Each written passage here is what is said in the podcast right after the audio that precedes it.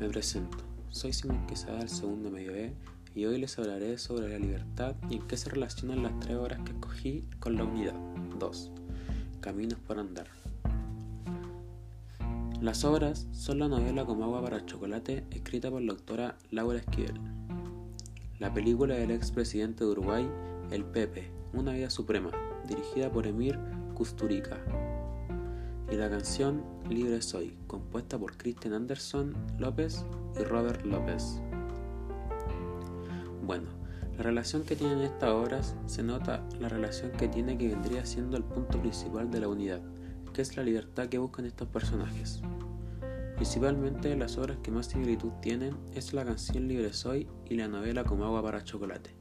ya que estas, que en el caso son mujeres, quieren ser libres y vivir su vida como ellas quieren, pero por culpa de otras personas que vendrían siendo sus padres, están amarradas a hacer lo que les digan. Al ver la película Pepe, Una vida suprema, fue una sensación impactante, porque en Uruguay Pepe Mujica es como un dios entre comillas, porque es muy halagado por la gente de ese país. Y en la novela, la emoción que me provocó fue como muy emocionante, por un decir,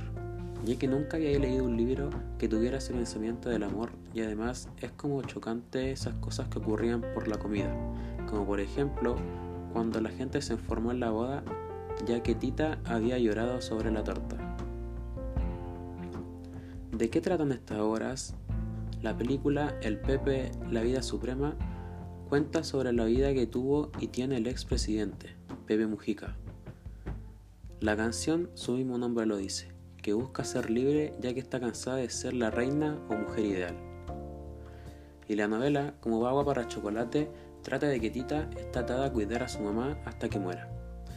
y así no puede vivir su vida amorosa a su manera, hasta que en un momento de la novela tiene que escoger entre dos amores, entre un doctor que fue muy bueno con ella o el amor de su adolescencia y de su vida. Yo creo que en estas obras muestra lo que dice la unidad, porque estos personajes se dejan llevar por lo que la gente espera de ellos.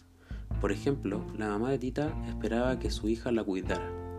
pero eso le prohíbe la libertad a Tita, y se termina viendo como que su hija la decepcionó, pero no es así, porque cada uno tiene derecho a vivir su vida libremente. Bueno, en conclusión, a mí me gustaron mucho estas 3 obras que escogí, porque son cosas que muchas veces pasan en familias, que se impide que tomen sus decisiones propias, que tengan un pensar diferente a los demás y muchas cosas más que prohíben su libertad de expresarse y ser.